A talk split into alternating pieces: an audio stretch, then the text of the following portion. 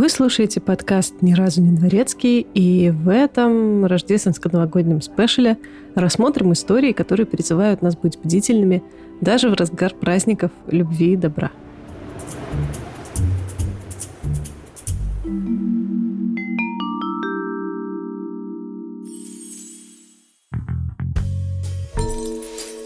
Всем привет и хоу-хоу-хоу. Меня зовут Даша, и сегодня я подготовила для вас подарочек в виде истории о Санта-Клаусах-убийцах.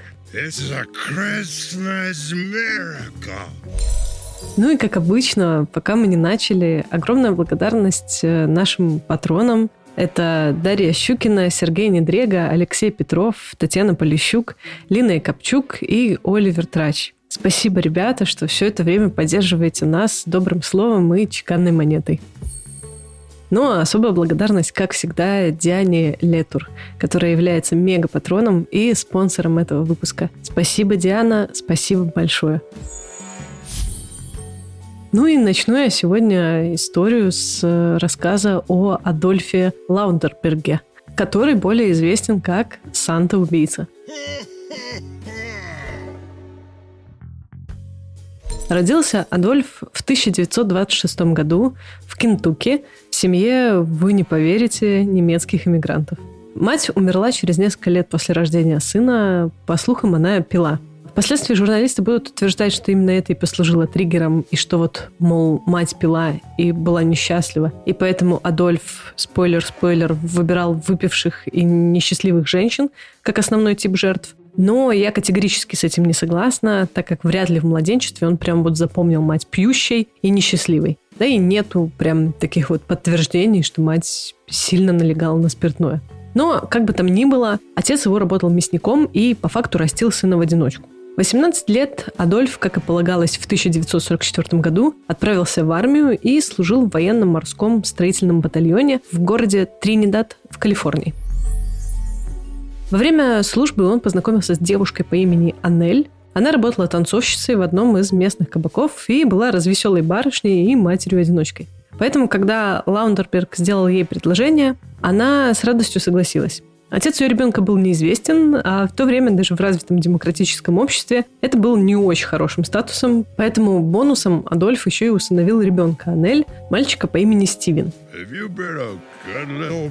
После окончания службы молодая семья переезжает в Калифорнию. По уверениям соседей и знакомых, они были довольно странной парочкой. Крайне замкнутый в себе и неразговорчивый Адольф, и довольно радостная, открытая и такая бодрая Анель. Первое время она работала в танцевальной студии, а потом внезапно стала стриптизершей. Адольф же работал на разных подсобных работах, в основном охранником на различных предприятиях. Удивительно, но их брак продолжался целых 20 с лишним лет. В конце 60-х они развелись. По утверждению Адольфа, причина разрыва была в том, что его жена ходила налево и отказывала ему в сексе. Вскоре он женился снова. В этом браке у него родился еще один сын, но этот союз продлился всего несколько лет и также закончился разводом. Адольф после этого на короткое время переехал в Новый Орлеан, но потом вернулся в город Сан-Педро в Калифорнии и работал таксистом. Собственно, эта работа во многом позволила ему в 70-е заниматься одним маленьким и уютным хобби. На Рождество 1972 года в его такси у бара села сильно выпившая 43-летняя Луис Петри. Она была алкоголичкой, ее муж совсем недавно умер от рака, поэтому пила она в одиночестве в Рождество еще и поэтому. Ее тело нашли на следующий день в ее собственной квартире. Женщина была изнасилована и задушена. И кроме биологических жидкостей убийца следов никаких не оставил. К слову, это мой пункт 2 в пользу непричастности смерти матери к вот этому вот новому хобби Адольфа. Всех своих жертв он насиловал, и, ну, вряд ли смерть матери в младенчестве могла вот такой вот эффект на него возыметь. Я бы винила, конечно, развод, но я и не эксперт, поэтому выводы делать вам. Следующая его официальная жертва, позже я объясню, почему так, была задушена после вполне себе внушительного перерыва. Спустя полтора года, 19 августа 1974 года, 50-летняя Кэтрин Медина была найдена обнаженной и задушенной в парке Харбор-Лейк. Последний раз ее видели живой в баре, ссорящейся со своим мужем. После чего женщина уехала, а муж продолжил пить и, видимо, имел алиби. И вот спустя всего месяц следующая жертва. 4 сентября 1974 года 54-летняя продавщица хот-догов, очень по-американски, Анна Фелч в очень нетрезвом состоянии вышла из бара, где ее последний раз и видели живой. Через всего 4 часа после этого ее тело было найдено всего в нескольких кварталах от ее дома. Ее, как и двух предыдущих женщин, изнасиловали и задушили. И тут снова перерыв полгода, пока в апреле 1975-го в Сан-Франциско не было найдено тело 60-летней Лии Гриффин. Она была связана, изнасилована и задушена. В крови женщины было обнаружено большое количество алкоголя, и, видимо, недавно у нее диагностировали рак. Ну и, собственно, вот такой вот у Адольфа, получается, и сложился паттерн. Всегда нетрезвые и расстроенные женщины, всегда изнасилование с последующим удушением. Вы только, пожалуйста, не думайте, что это было его единственное хобби. Он еще вырезал трости из ветвей вереска и продавал их довольно дешево нуждающимся. Он, к слову, занимался этим еще в молодости, когда жил в Кентукки. Знатоки утверждали, что он был прям таки искусным резчиком по дереву, вырезал какие-то изысканные рукоятки, там прям, ну, старался человек. В 1993 году у него даже взяла интервью Лос-Анджелес Таймс, в которой Адольф говорил, что он просто очень любит помогать людям и что ему нравится, что люди могут ходить с помощью его трости. Ну и, конечно же, уже к тому времени приобретенный образ бородатого старичка дополнял весь этот вот парад добродушия, и это была такая вот милая, приятная история.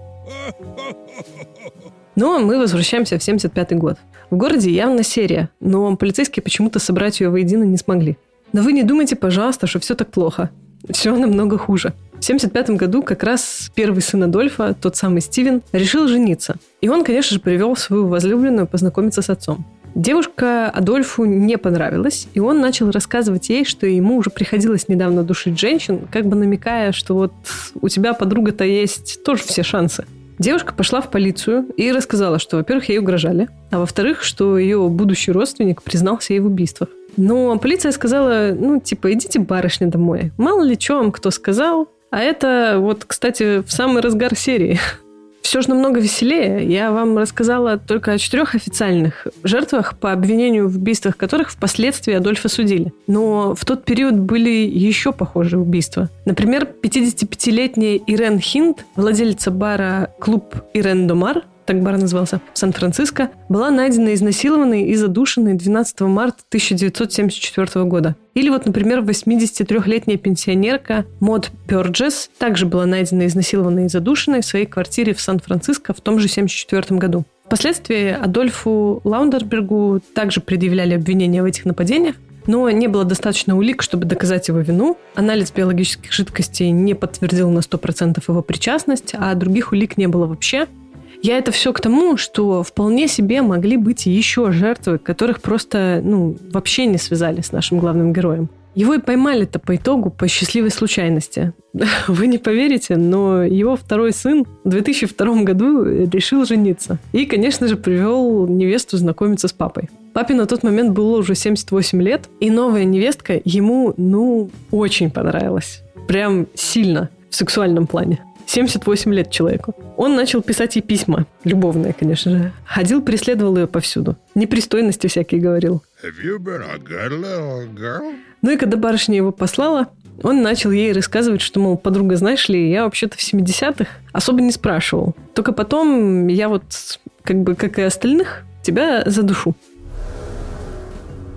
Девушка в компании будущего супруга пошла в полицию и наказала заявление на старичка. Полицейские, уже имея базы, проверили, что действительно есть ряд э, нераскрытых изнасилований с последующим удушением из 70-х.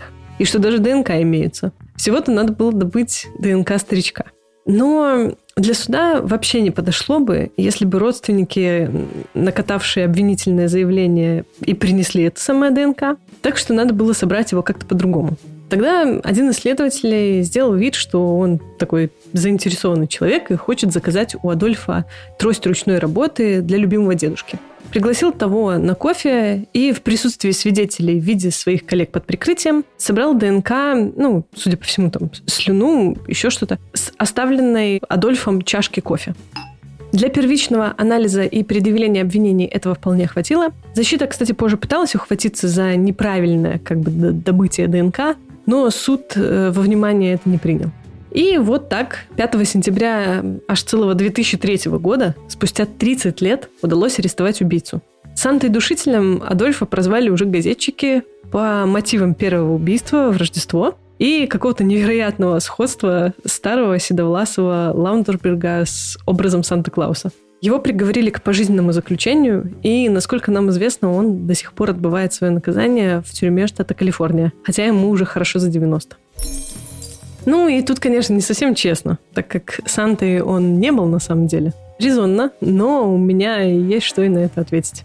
Вот, например, еще такая история случилась в 2008 году. В канун Рождества все в той же Калифорнии, в городе Кавина, реальный Санта-Клаус, ну или, как утверждают душнилы, мужчина в костюме Санта-Клауса, ворвался на вечеринку с оружием в руках. Там он застрелил 9 человек, разбрызгал принесенный с собой бензин и поджег дом. Ну, по несчастью, он сильно обжегся сам и подпалил костюм Санты. Костюм, видимо, было уже не вернуть, поэтому сам мужчина также застрелился.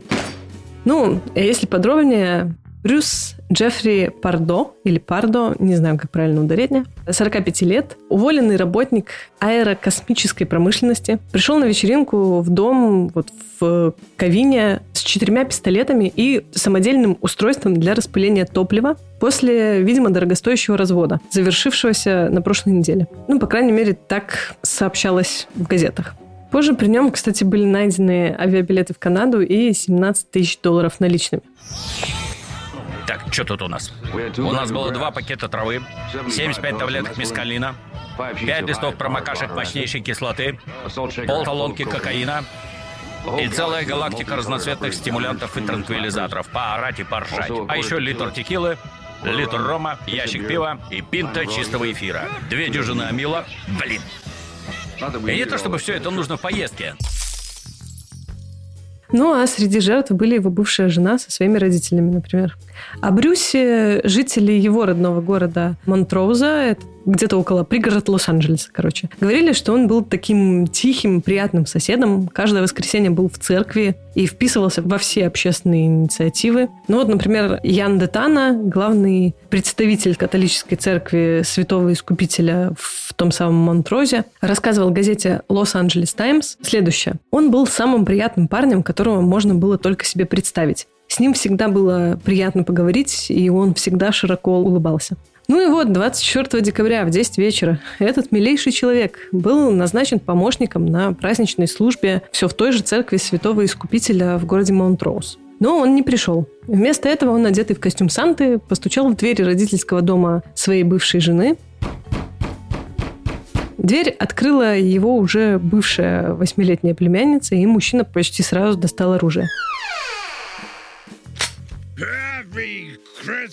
Девочка испугалась и убежала, что сохранило их жизнь. Но точно убила веру в Деда Мороза и нанесло ужасную психологическую травму. А еще одна племянница жены, которой на тот момент было 16, получила ранение, но выжила. Многие из гостей также умудрились выбежать из дома до поджога. Часть из них также получили ранения. Но, однако же, Брюсу удалось все-таки убить 9 человек и поджечь дом. После поджога он сел в арендованный автомобиль и направился в дом своего брата в город Монтроуз, где временно жил. Выглядит так, что он вот собирался мчать в Канаду, но, как мы помним, костюм уже не вернуть, и поэтому мужчина решил застрелиться. Собственно, там спустя 4 часа после стрельбы в Кавине и нашли его тело. Вот до чего доводят людей стресс в празднике и развод. Поэтому любите друг друга, не нервничайте в празднике и не открывайте дверь незнакомцам, даже если они одеты в костюм Деда Мороза.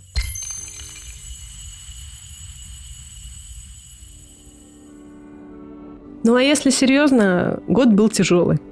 И поэтому мы желаем вам, чтобы следующий был вот, ну, прям настолько хороший, насколько этот плохой. Никогда не думала, что буду это говорить настолько опираясь на реальность, но я очень хочу пожелать всем нам, чтобы нигде не было войны больше никогда, чтобы государствами управляли добрые и сочувствующие люди, да что уж там, чтобы всех нас окружали только такие люди и события.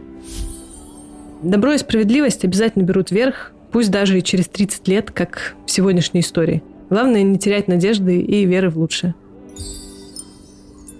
Спасибо вам всем огромное, что слушаете нас.